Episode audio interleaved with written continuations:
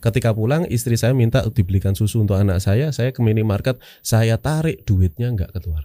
Allahu Akbar.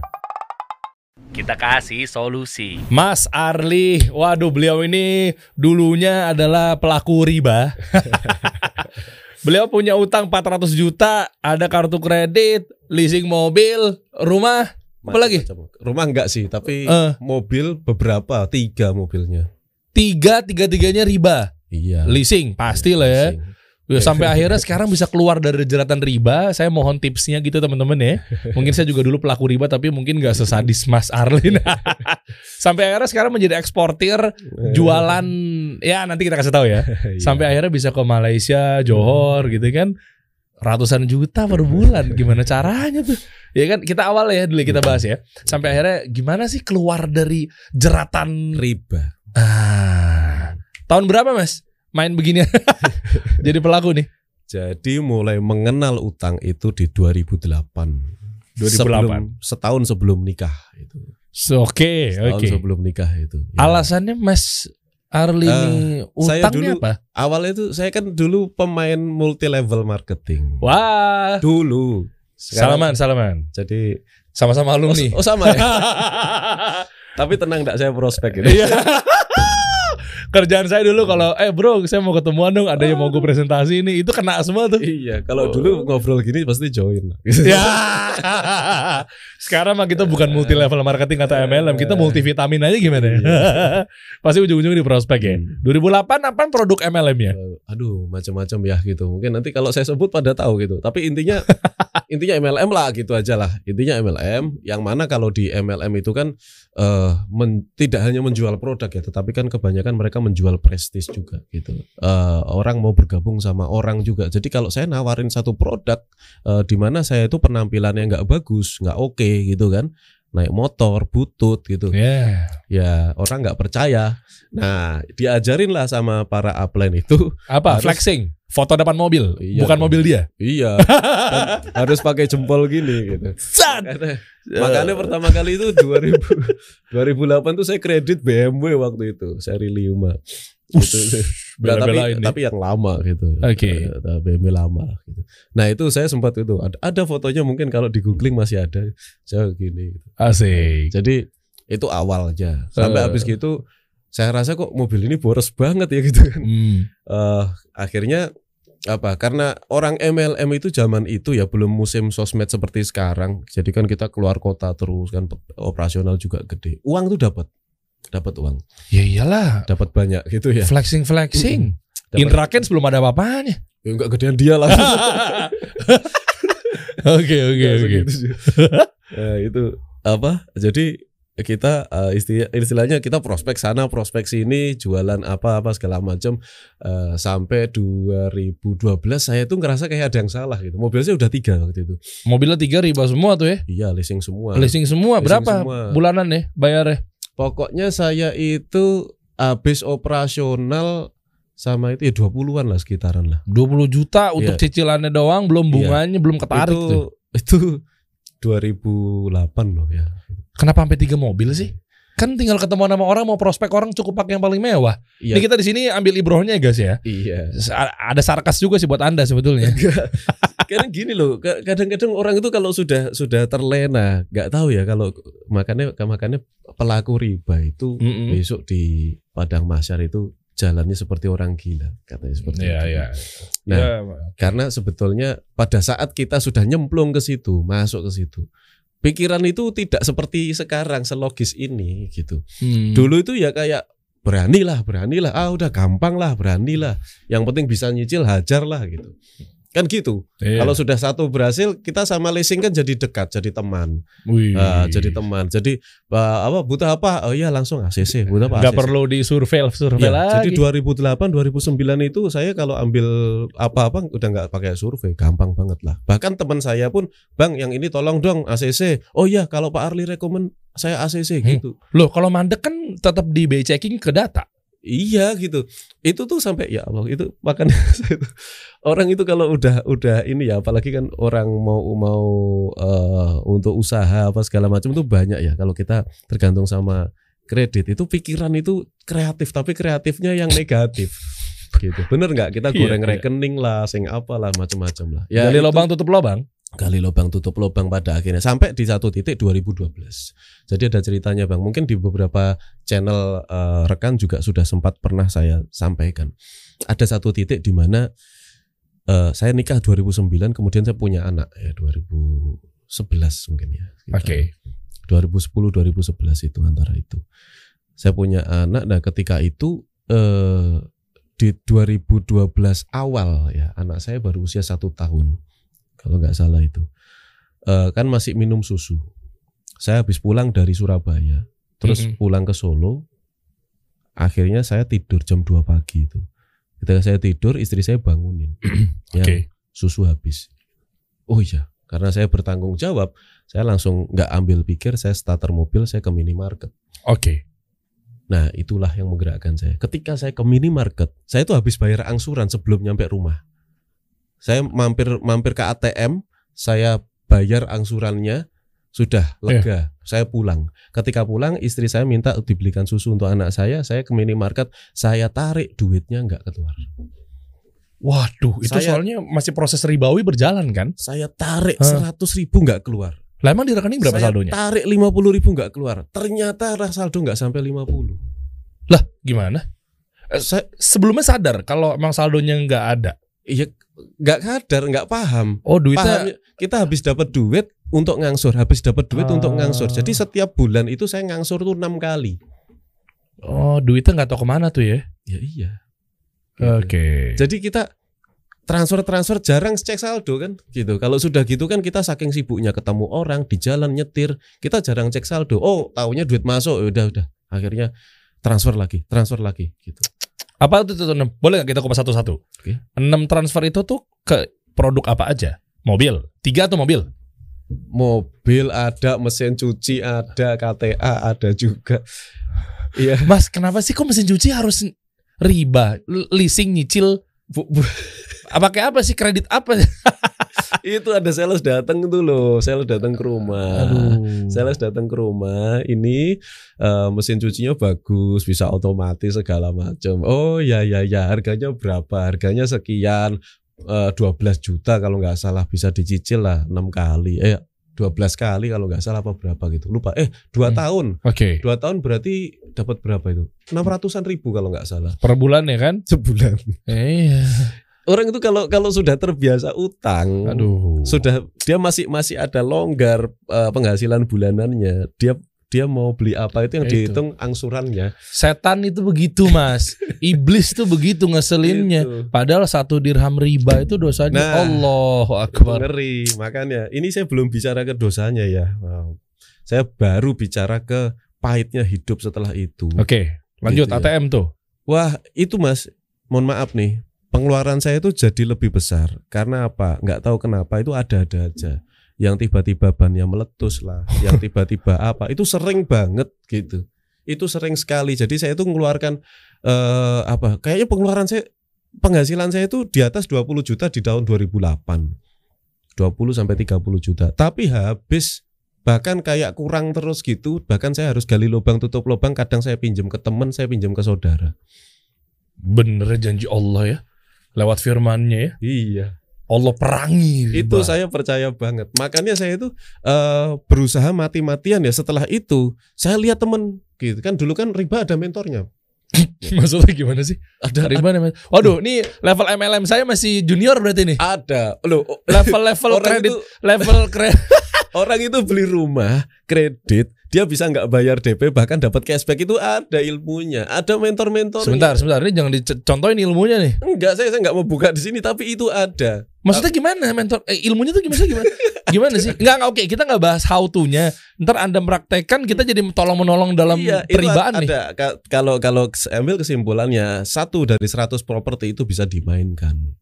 Gitu. Oh. properti yang dijual yang kita lihat di iklan-iklan Iya, itu iya, iya. kumpulin aja itu satu dari 100 itu ada ciri-cirinya nanti begini caranya begini caranya itu ada teknisnya saya belajar itu Biar apa? Biar tetap terjadi transaksi sehingga dia ngegerus harta kita dengan Hmm. pola-polanya dia. tidak Maksudnya? itu juga menambah cash flow kita kalau kita pakai riba loh gitu. Saya kan enggak gitu. Oh, jadi ini mentornya itu Mentor- bukan dari orang propertinya. Bukan. Oh, kirain Men- dari orang developernya. Tidak. Misalnya mau beli rumah ternyata Oh, kalau rumah-rumah developer itu malah justru dihindari. Gitu. KPR. Yang di, yang di inilah rumah-rumah lama, apa segala macam, ruko misalnya, gudang apa segala macam, seperti Loh. itu. yang ngajarin jenengan siapa?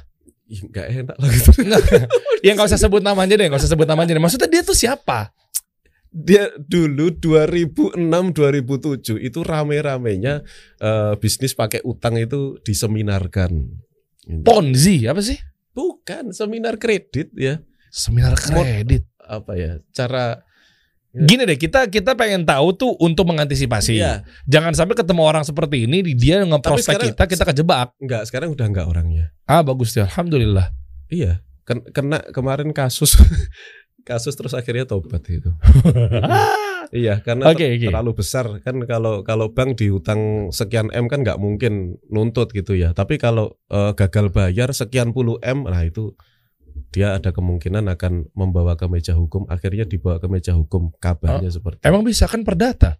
Tapi bisa, Hah? gitu. bisa. Bisa. Kalau sekian puluh m ya gitu, kan apa istilahnya Hmm. memprosesnya kan masih istilah orang Jawa bilang cucuk lah gitu. Tapi kalau Cucu tuh mau- apa? cucuk itu apa ya? Worth it lah ya gitu. Oh gitu. Kenapa nggak worth it aja sih mas? Istri saya memang orang Solo sih, tapi kan maksudnya nggak semuanya juga saya harus tahu bahasa Jawa Iya. gitu. Mohon maaf. Ya, makanya itu worth it lah gitu. Iya iya iya. Oke, gitu ya. Jadi eh, itu ada mentornya. Intinya seperti itu. Dulu ada ada mentornya, ada ininya. Akhirnya saya juga ikut-ikutan lah istilahnya. Oke, ATM tadi tuh saya penasaran nih, ngambil duit nggak keluar ATM-nya, Iya karena saldonya sudah habis untuk bayar angsuran. terus beli susunya? Nggak bisa. Lah, anak nangis. Nangis. Allahu Akbar. Itulah yang membuat saya itu keluar. Sebetulnya dulu saya itu masih ma- pulang itu sebelum saya tahu ATM saya itu eh, nggak ada isinya.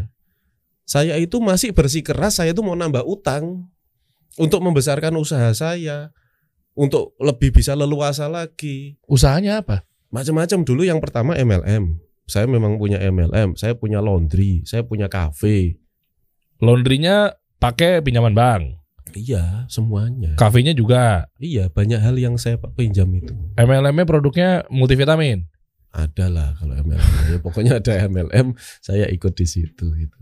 Nah, saya sering bicara di sukses seminar juga dulu. Iyalah, wah, Oh, iya, pasti bisa. Oh. gitu. lebih hebat tuh dia tuh naudzubillah dia banding Allah tuh. Iya. Pasti bisa, kamu pasti sukses, pasti no kata dia no. Iya. Luar biasa no. Hai. ya itulah.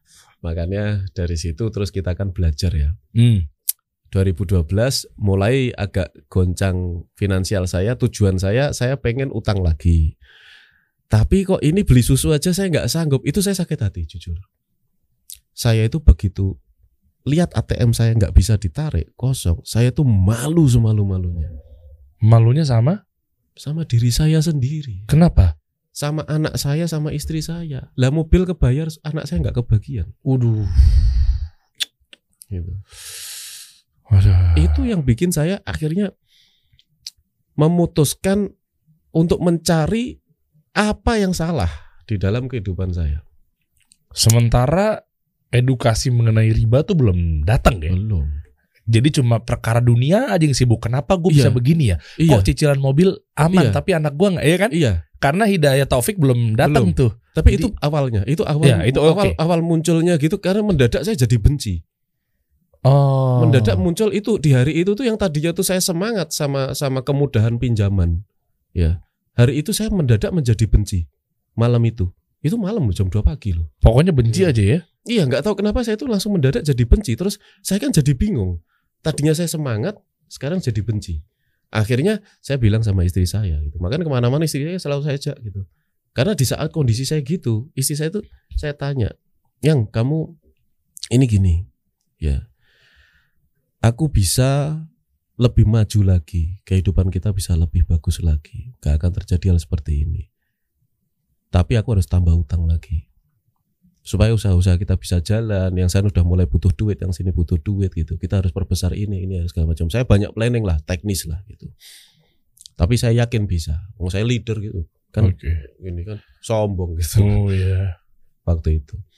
Nah tapi ada cara kedua juga. Aku nggak yakin juga. Semua tak tutup karena semuanya butuh duit. Gitu. Semua usahanya saya tutup. Terus saya mulai dari nol yang nggak usah pakai bank. Aku- Nah. Ini udah mulai masuk tuh edukasi tuh. Waktu itu yang dipikirkan lagi nggak mau pakai bank itu karena saya nyicil setiap bulan itu sekian banyak dan ternyata capek pikiran itu. Oh, Ini- oke. Ini lunas anak saya belum dapat susu, nanti berapa hari kan sudah jatuh tempo lagi. Oh. Jadi sebetulnya jatuh yang paling sakit itu adalah jatuh tempo. semua ketawa, tapi penderitaan Anda, Mas, gimana ya? itu tuh jatuh bukan jatuh dari kasur, jatuh dari Bukan jatuh dari Motor. motor, bukan ya? Enggak, Jatuh tempo.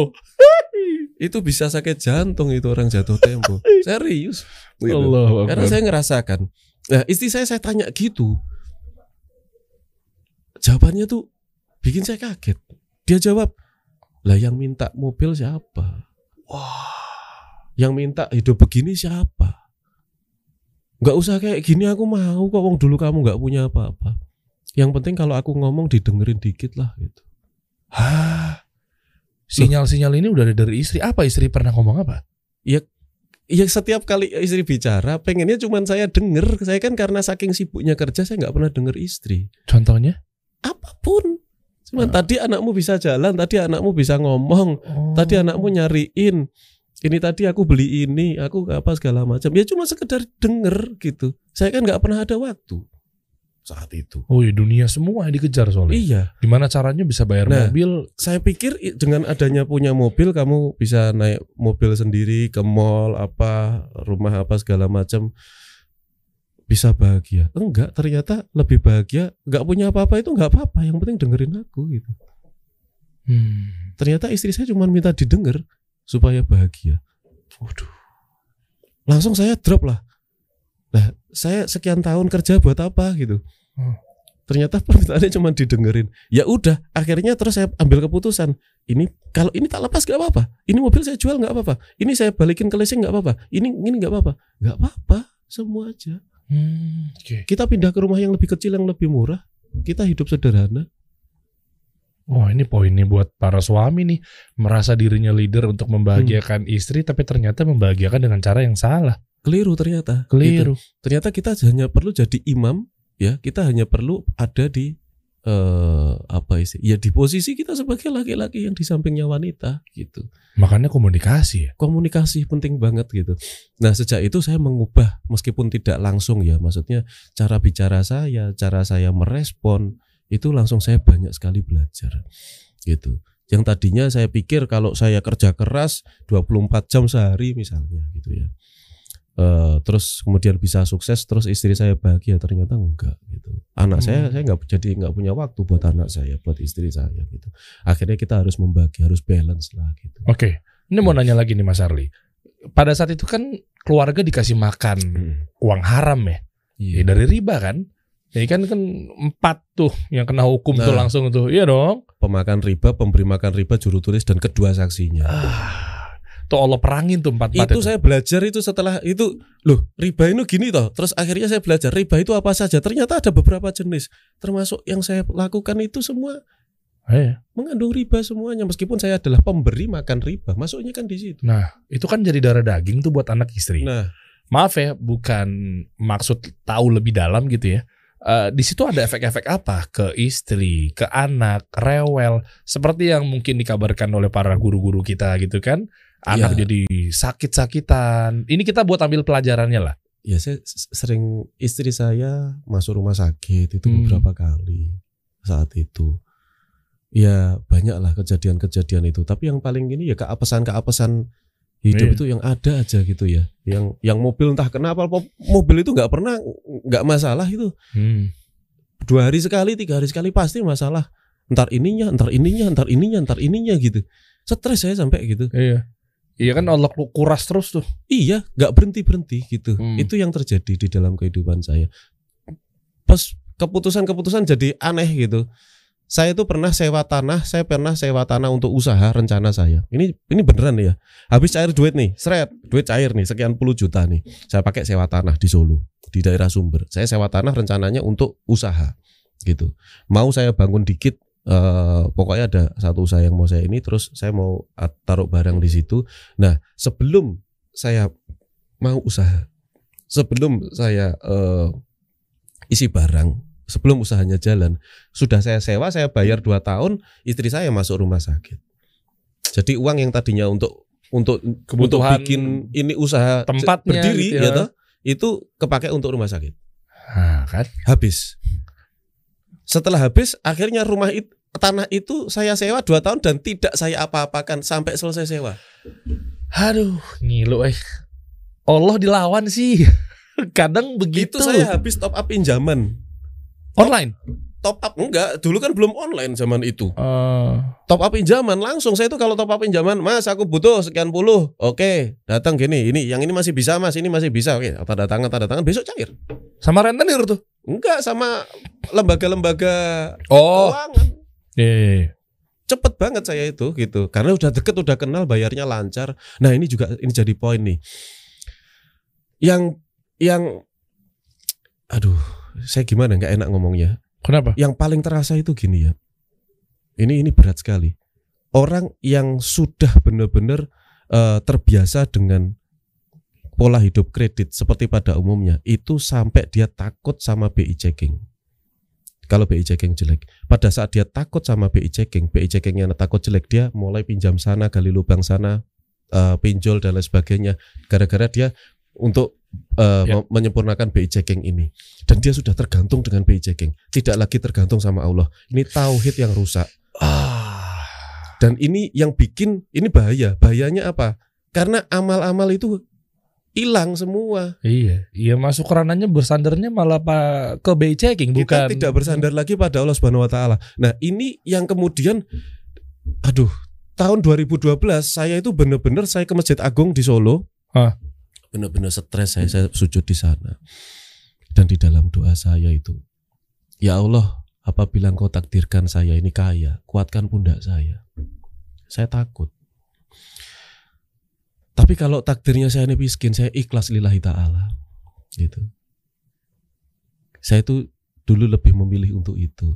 Gara-gara saking stresnya, ya sebelum kejadian apa saya ngomong sama istri saya, saya tuh eh, apa istilahnya kayak pencarian terus gitu ya. Hmm. Ada apa sama kehidupan saya? Sampai doa saya itu seperti itu. Terus kemudian habis sholat, saya doanya jadi seperti itu. Saya doa ya Allah kalau saya seandainya engkau takdirkan saya kaya kuatkan saya kalau engkau takdirkan saya miskin saya ikhlas lillahi ta'ala justru lebih ikhlas saking capeknya tuh udah penat banget Iya. tuh. itu saking capeknya saya nah akhirnya betul eh, saya memilih untuk menjual melepas mengembalikan semuanya yang berbau riba gitu. Bahkan belum lunas pun ada yang saya kembalikan ke leasing ada yang eh, apa mesin cuci saya balikin padahal kurang sedikit ya angsurannya. Daripada saya besok ngangsur lagi motivasi saya cuma itu. Daripada bulan depan saya ngangsur lagi lebih baik ini semua tak rapiin sih bulan ini itu tepatnya November 2012 ingat saya Oke. saya lepas-lepasin semuanya sampai bener-bener habis saya pindah dari kontraan satu ke kontraan yang di Kartasura waktu itu Hmm. itu dari Dekat mana Tugu Lilin? enggak Kartasuranya di daerah depan Luwes Kartasura itu Hmm. Oh, Itu yang dari- mau ke arah Slamet Riyadi.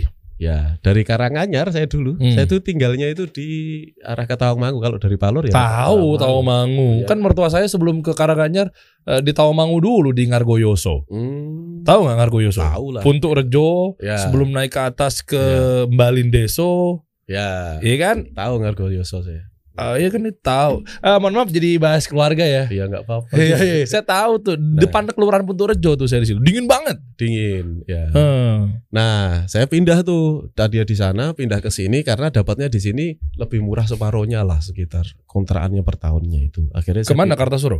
di Kartosuro gitu. Dapat kebetulan ada perumahan kecil, ya saya kontrak di situ yang lebih murah. Nah, setelah pindah di situ kan jauh dari lingkungan yang lama. Teman-teman nggak tahu saya pindah ke mana. Teman-teman MLM itu pada nyariin tuh. MLM MLM dari Tawamangu tuh. Iya enggak itu dari teman-teman Solo kan tahunya saya di sana gitu ya. Iya. itu pada nyariin nggak ketemu gitu ya akhirnya saya pindah ke situ memulailah sesuatu yang baru eh mulai jualan online. Online-nya itu nggak kayak online sekarang ya. Sekarang kan orang jualan online bener-bener online. Kalau dulu online tuh nggak gitu. Saya beli barang online, saya jual offline. Oh iya, saya tahu tuh fase-fase itu tahu tuh. Iya. Bukan dijual ke online lagi ya. Enggak. Tapi nawarin ke orang-orang, Orang-orang, keliling-keliling. Iya, ya saya tawarin di grup-grup Facebook tapi lokal Solo Hmm. gitu. Saya tawarin apa aja. Yang penting saya ada barang, saya beli ya yang murah-murah saya jual. Yang penting sehari dapat duit 50 ribu, 100 ribu untuk makan. Jualnya di mana? Pasar Karang Pandan. Enggak ke pasar, ke orang biasa. Oh. COD. COD kan Saya antar ke rumah gitu. jaraknya tuh kan kehitung ongkirnya gimana? Enggak saya itu. Rugi dong. Enggak, karena lah dari situ saya belajar. Saya milih barang yang marginnya tebal. Contoh. Jadi contoh, saya dulu ada penguat sinyal. Saya beli orang saya beli di Jogja karena yang impor dari Jogja Mm-mm. ketemu di apa toko bagus ya sekarang WLX ya. Gitu. Iya iya. Nah ke- ketemu di situ dulu. eh orang impor jadi penguat sinyal itu kayak yang lempengan-lempengan tuh. Saya, Yang di belakang kan yang nyala-nyala. iya pokoknya Yang enggak, nempel di belakang bukan sih? iya ditaruh di baterai itu kan dulu kan HP kan dibuka ada baterainya tuh. Iya tahu. di situ tempel. Saya kalau nggak salah sempat beli juga deh. iya Begitu begitu. Eh nyala-nyala bukan sih klip-klip? nggak nyala sih gitu. Itu Kok saya kayak- nyala? Oh, berarti mungkin saya yang alainya kali ya. mungkin gitu. Itu cuma tembaga tok gitu. Mungkin Di- lagi. ditempel. Saya nyala-nyala kok dulu norak banget. Itu yang lampu, yang lam- ada lampunya mungkin. Oh, itulah pokoknya. Kalau saya jual yang tembaga itu belinya cuma tiga ribu, Jualnya tiga puluh ribu. Anda kurang ajar ya. Enggak karena pasar di counter segitu, Parah. Dua puluh tujuh ribu marginnya. di counter segitu. Saya Saya ikutin pasarnya segitu. iya di counter memang segitu jualnya. Berapa persen itu? Ada yang jual empat puluh ribu gitu, ada yang jual tiga puluh ribu. Saya jual tiga puluh ribuan. Berapa? Lima ratus persen untungnya. Iya, makanya kan saya ngasih. Parah. iya. Nah, Ya sa- sah aja sih. saya cari barang yang modelnya seperti itu, spesifik. Biar marginnya gede. Gede, Bener. gitu. Dari situ saya mulai belajar eh dapat itu. Terus penghemat BBM, beneran gitu. Lah itu Klinos saja. Saya kan belak-belakan saya buka Klinos itu. Klinos itu harga jualnya itu 36.000 harga jual Jawa. Kalau luar Jawa 50.000, Papua 65.000, kalau Malaysia sekitar ya dirupiahkan 80-an ribu lah gitu. Jadi ini adalah ikhtiar untuk ngelunasin utang-utangnya Mas Arli. Mm-mm. Utangnya berapa totalnya? 400. 400 juta. Tapi saya jualin semuanya, mobil-mobil saya kembalikan utang-utang saya udah tinggal 40 lah. Tinggal 40 juta. Mm. 40 jutanya itu ikhtiarnya dengan jualan, eh, si penguat sinyal. Nah, tadinya penguat sinyal, Kurang menarik nih bisnis. uh, uh, udah udah udah mulai marginnya tipis-tipis tipis kan lama-lama gitu. Akhirnya Aha. saya dapat ide uh, penghemat BBM. Saya cari uh, apa namanya? Ini kok bisa menghemat nih apa gitu ya? Saya pelajari lagi. Iya.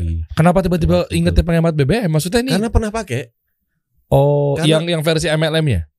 Dulu enggak sih? Kan dulu. ada tuh yang MLM tuh ada, dulu ada versi MLM. penghemat BBM. Aduh lupa lagi namanya. iya. Ah, itu ada dulu versi versi MLM ada. Saya dulu beli yang Amerika punya apa mereknya Griffon apa apa gitu. Oke. Gitu. Saya pernah beli itu. Yang Oke. MLM juga saya beli juga punya kawan-kawan gitu jual Hmm. saya beli gitu.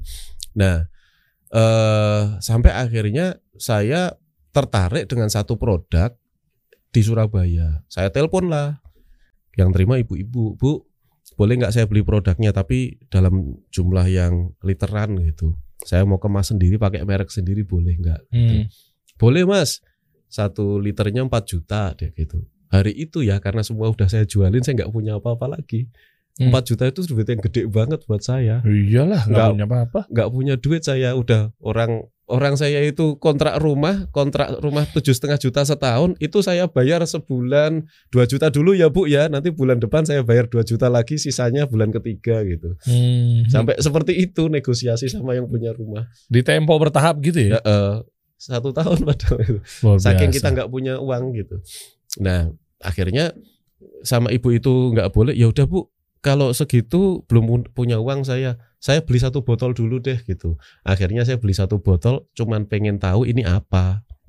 Hah? Cuman pengen tahu ini apa. Oh ini adalah ternyata isinya minyak atsiri. Dari situ saya belajar tentang minyak atsiri. Enggak gini, bentar Mas, bentar, mundur dikit. Ya. Kenapa tiba-tiba beli cairan itu ke ibu-ibu yang menggerakkan hati itu apa? Bahwa ini katanya bisa buat ngemat BBM. Iya. Oke. Di internet merek itu terkenal saat itu. Iya. Ibu-ibunya ibu-ibu siapa? Yang punya Enggak, toko di mana? di Surabaya. Surabaya. Kita telepon Oh oke, cuma dia jualnya memang untuk penghemat BBM. Iya. Kok tadi Mas Ardi bilang, eh ini apa? Kan harusnya udah tahu dong.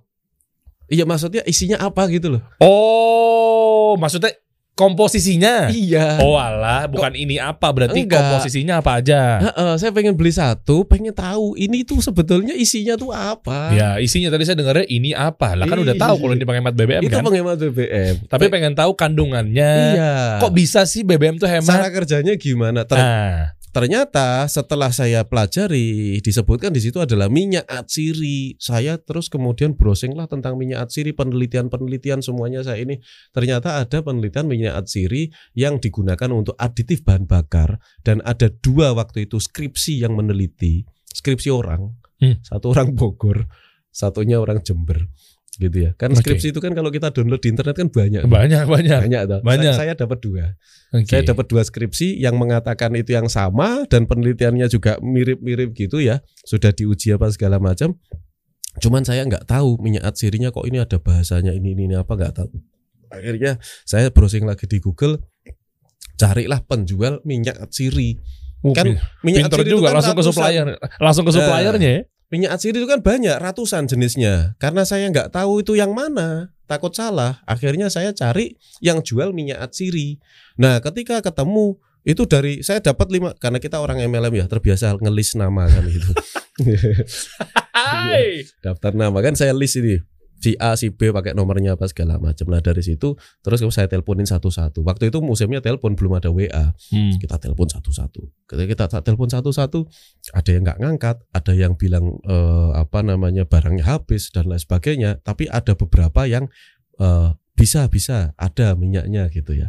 Nah ketemulah satu orang di Jogja gitu dari telepon itu, Mas saya pengen pesan minyak atsiri tapi ini jenisnya ini apa saya nggak paham. Saya cuma punya catatan dari penelitian ini gitu. Untuk apa toh mas? Ya pesanan orang mas aku gitu.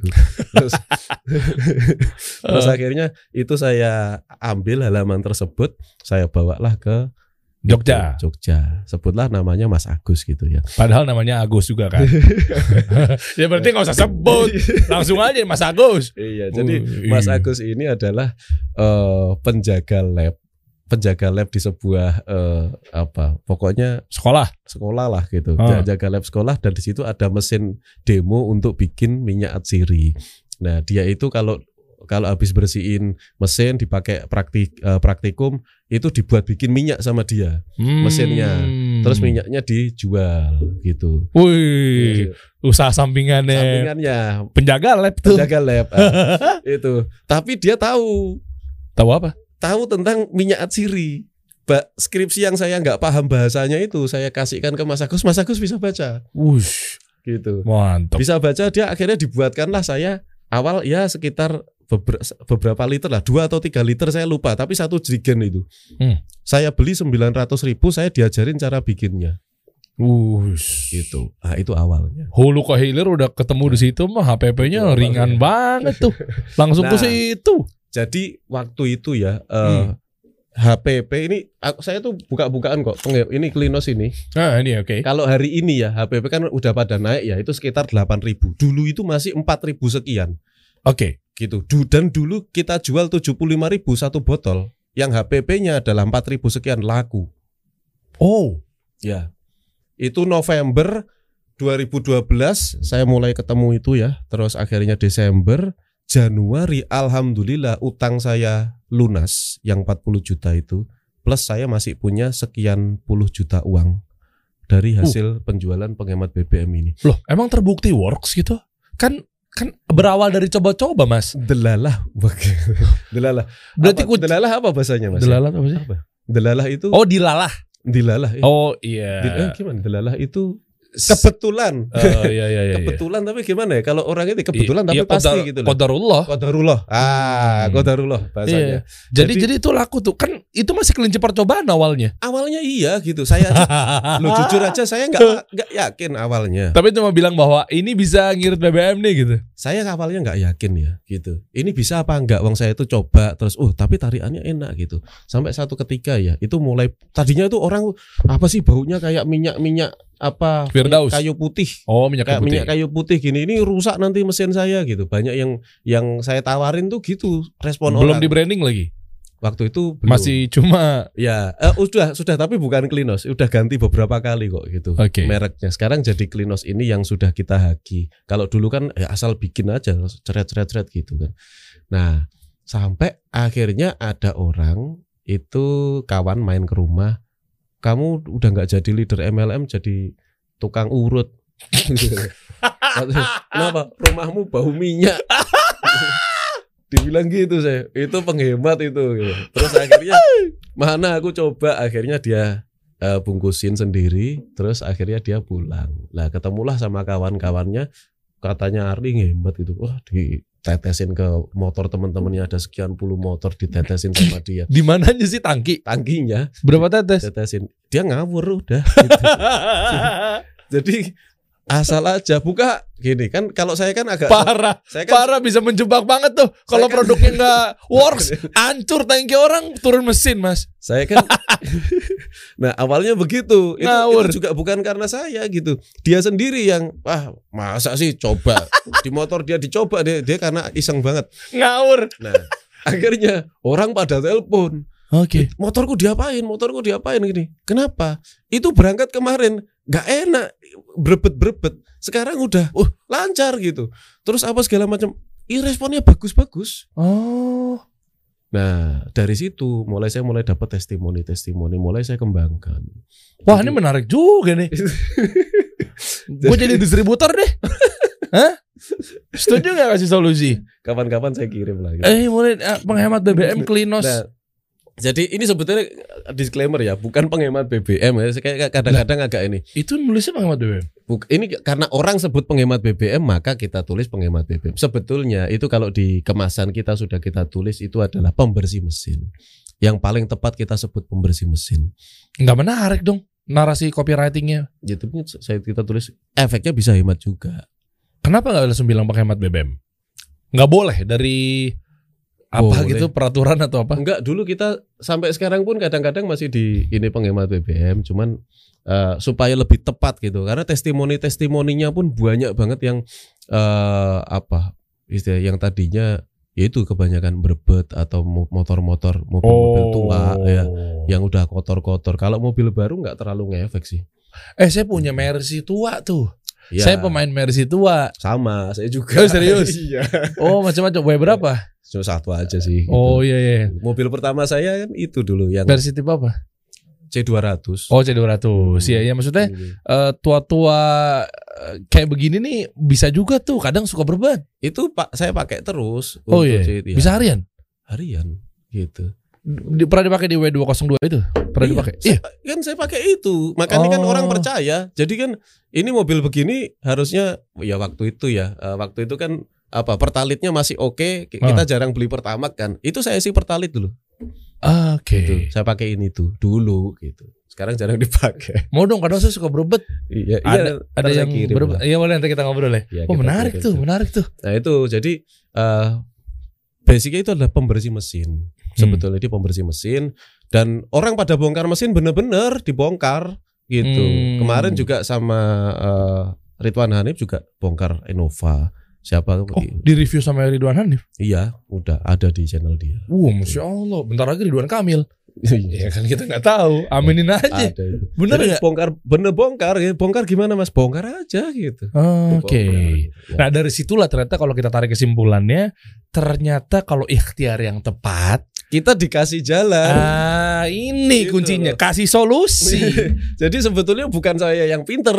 Kan kadang-kadang orang gimana sih Mas kok bisa begitu hebat sekali? Enggak, saya bukan orang Hmm. hebat. Kita bukan orang hebat. Tapi karena kita itu dari awal doa saya kan tadi ngeri gitu Iya. loh. Doa saya kan udah capek gitu. Kalau saya kaya saya minta dikuatkan karena takut saya gitu. Jadi Oh. Dan Ini- poinnya poinnya ketika oke kita tadi agak kelewat dikit. Poinnya Hmm. ketika sadar bahwa ini adalah riba. Kan tadi belum tahu dong Iya, bahwa ini adalah riba terus benar-benar ditinggalin terus berdoa sama Allah Jalla wa ala iya, bahwa minta didekatkan dengan harta yang halal. bener. Nah, itu poinnya gimana tuh? Pas kapan?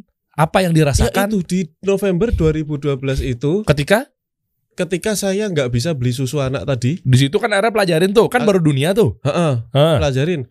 Nah, dari setelah itu ya mulai YouTube saya mulai Oh. mulai cari-cari info riba itu apa, googling lagi. Doa pelunas hutang tuh biasa nyambung tuh. Iya, Ya, gitu-gitu kan. macam-macam gitu ya. Oh, ternyata eh, apa kalau kalau ini kalau kita mau bisnis itu kita nggak nggak nggak perlu kita istilahnya yang modal gede dulu kalau memang kita nggak mampu gitu. Hmm, nggak usah Kan maksain. Jangan dipaksain. Kita punyanya uang seberapa ya itu aja kita putar gitu. Hmm, oke. Kalau- Kan keba- kebanyakan orang mau bisnis, aku mau buka rumah makan, modalnya 200 juta, saya nggak punya uangnya, terus maksain pinjem. Kan Bang gitu. lagi ya. pinjem bank. Ya kalau nggak kalau mau bikin rumah makan nggak punya duitnya, ya sekarang bikin apa dulu kek yang go, ghost ghost, kan bisa ghost kitchen. ghost kitchen lah. Iya, kan bisa reseller Di juga. rumah dulu, ah, reseller juga bisa. Ada banyak jalan yang kita mampu jalankan. Jadi kita fokus ke apa yang kita mampu lakukan dulu. Di atas keberkahan dari Allah. Iya. Ah, itu cakep tuh. Makanya Allah Gitu. mudahin tuh meninggalkan sesuatu karena Allah. Nah, Allah gantikan. mengganti dengan sesuatu yang lebih baik. Eh, masya Allah ya jadi punya ini omset Gitu. berapa? Ya, adalah nggak enak, Oh, ratusan juta dong ya. Hah? nggak enak itu. Ada reseller nggak? Sekarang agen kita ada kurang lebih berapa ya? 2000 mungkin ya. Dua ribu. Iya, kurang lebih. Merdeka. kurang lebih. Banyak banget. Iya, ya. Enak banget jualan begitu anda. ya alhamdulillah itu. Dua ribu kalau satu transaksi berapa belanjanya? Berapa satu juta? Satu juta. Kalau sekali belanja Kalau ya Aktif semua? Enggak lah. berapa yang aktif? Lupa saya udah enggak Setengahnya ada? Enggak ada, enggak sampai. 500. Enggak sampai. Ya berapa ya? Puluhan lah gitu. Oh, makanya sekali order bisa sampai ratusan juta ya. Ya, sekali itu ya. Ya. Merdeka. Iya. Masya Allah Allah gantikan dari arah yang tak duga-duga. ini ini ini sumber modal saya awal gitu. Sekarang sekarang kan makanya alhamdulillah dari sini kan eh, kita main properti juga, kita main Ah, properti. Iya. Rumah. rumah gitu, logam mulia, kapling tanah gitu. Banyak sekali Anda. Logam Banyak. mulia. Karyawan saya 100 sekarang. Masya Allah. Total. 100 fixed cost per bulan berapa? Ya, gaji? sekian ratus lah gitu. Sekian ratus juta. Logam mulia kan transaksinya harus jelas tuh. Iya, kita ada usaha Tangan ke tangan jelas di waktu Iya, yang sama. biadin ya. Kita kita sambil edukasi sih niat saya nggak terlalu ke bisnis banget gitu enggak ya gitu. Jadi karena orang tanya sama saya, "Mas, aku sekarang utangku udah lunas, aku udah alhamdulillah sudah bisa menabung. Tapi gimana ya nabung kalau kita nggak nggak mau ini segala macam?" Ya beli emas lah gitu. Emasnya belinya di mana? Nah, itu saya juga sediakan kalau di Solo. Kalau kita luar kota bisa pakai wakil gitu. Akhirnya akadnya wakalah. Nanti di tempat saya dia dan biadinkan bener-bener. Hmm, itu kayak macam sertikar. Bukan. Iya, eh, saya cuma jual antam sih. Antam kan? Iya, saya jual Hmm. antam gitu. Nice. Tuh guys, Itu. hati-hati dengan riba. iya. Tapi kalau kalau kita isinya gini loh, se- sejak saya menghindar dari riba, ya secara eh, duniawi itu Hmm. kayak nggak mikir lagi. Kayak nggak mikir lagi. Bukan berarti nggak mikir itu nggak punya, tetapi justru malah dilebih-lebihkan sangat berlebih mungkin ya Hmm. ratusan atau ribuan kali lipat daripada dulu yang saya upayakan ngoyo ya eh, sampai lupa komunikasi sama istri Hmm. Eh, ini semua cara dipakai, nggak peduli halal haram. gitu Waduh, ya. duh, duh, duh. Apalagi sekarang banyak banget penawaran-penawaran, Mas. Ngeri. Coba bentar saya cek ya. Eh, tapi Shopee Pay Later lagi lumayan. Jangan dicontoh. Hai. Pinjol peleter. Oh, ini orang udah udah mulai masuk ini. Saya tuh justru kalau dulu ya, Hmm. sekarang ini udah karena pandemi. Dulu itu Kamis malam itu di Heeh. rumah saya itu orang pada datang, ada yang dari Makassar, Ngapain? Jakarta, curhat utang. Oh. Saya itu Jadi aja- buka konsultasi curhat juga, Mas. curhat kasihan kalau enggak orang tuh Oh, sampai pada oke. datang gitu Oke. pada ini nah sampai eh, awalnya kan pada di pos satpam tuh, di Hmm. pos satpam tuh nungguin lima orang dikira satpam saya punya utang gitu. Padahal itu orang mau konsultasi utang gitu. oh ya. Ada yang dari Manado, dari Makassar, Waduh, duh, duh, pada datang dulu. Akhirnya saya kumpulkan Kamis malam. Terus akhirnya kemarin pandemi, terus karena eh, saking sibuknya juga sekarang apa ya kesehatan kayak nggak men- mendukung lagi kalau Hmm. harus ketemu banyak orang gitu. Akhirnya sekarang ya online aja, Kadang live streaming, tanya jawab. Oh bisa berarti ya? live streaming. Hmm, Saya sering live pokoknya kalau nanti pas saya live di YouTube Boleh ya dong. tanya aja gitu. Iya iya. Langsung aja tanya di komen gitu. Apalagi dengan sekarang tayang gini nih mah makin eh, katanya mau buka konsultasi sehari 4000 orang ya? Enggak. Mancing-mancing. Aduh parah kalau gitu. Itu- 4000 orang. Karena ada beneran. Gini orang konsul sama saya itu lucu-lucu. Apa? Jadi orang itu ada yang kena pinjol, Hmm. ada yang eh, sekian ratus juta, ada yang sampai puluhan miliar. Aduh, Gitu. ngilu ih. Pada datang ke rumah kan gitu. Jadi pertama yang saya tanya yang miliaran dulu lah. Oke. Miliaran sampai puluhan miliar. Berapa yang di atas 10 M ada enggak? Oh enggak ada. Yang 1 sampai 10 M. Ah, kata. Coba cerita Pak. Oh gini-gini Pak ceritanya gitu. Nah udah kan selesai kan. Habis itu ratusan juta. Ada nih yang utang apa nih? Utang utang HP. Ya Dua- Allah. dua juta. Utang HP 2 juta. Saya utangnya cuma sedikit Mas. Tapi tadi lihat yang gede-gede saya jadi dedek sendiri katanya gitu. ada yang dari dari Tangerang itu eh, yang punya salah satu grosir di Tangerang grosir sembako. Sampai berdiri di lu ngapain ke sini lu? Dia pusing 10 m. Iya tuh pinjol-pinjol. Kadang aib kita juga dibuka-bukain sama dia kan. iya gitu. Uh saya juga dikirimin apa namanya ini kenal sama ini enggak? Kadang-kadang saya ditelepon itu. Ya. Ayo guys, yuk, Mengerikan. semangat yuk. Kita hindari keluar. hindari riba yuk. pasti ada jalan pasti ada jalan kita ke- kebanyakan tuh ke- ini tiga ya Hmm. paling kita kalau kalau kita eh, apa mau pinjam duit ke bank itu biasanya alasannya kendaraan Mm-mm. rumah sama modal usaha. Nah, jadi pelajari ilmunya. Gimana punya kendaraan tapi nggak usah kredit. Aha. Gimana punya rumah nggak perlu KPR. Oke. Gimana modal usaha itu seadanya saja diputar-putar-putar sampai dia membesar. Ya kalau istilahnya apa saya Apa istilahnya? Istilahnya orang startup apa? Kalau Apaan? bootstrapping. Ah, Ya bootstrapping. Istilahnya Ini Anda lagi eh Anda saya lagi menjalankan bootstrapping. bootstrapping gitu. Memang Wih, itu. keren juga nih. Orang-orang Ngargoyoso ngerti bootstrapping juga. Tahu lah. Cuman kan ini deso apa supaya orang pada tahu aja. Wih, masya Allah. Di, di Karanganyar udah ada mall, mas. Hmm? Di Karanganyar udah ada mall. Karanganyar kayaknya luwes ya. Mantap. Kita kasih solusi.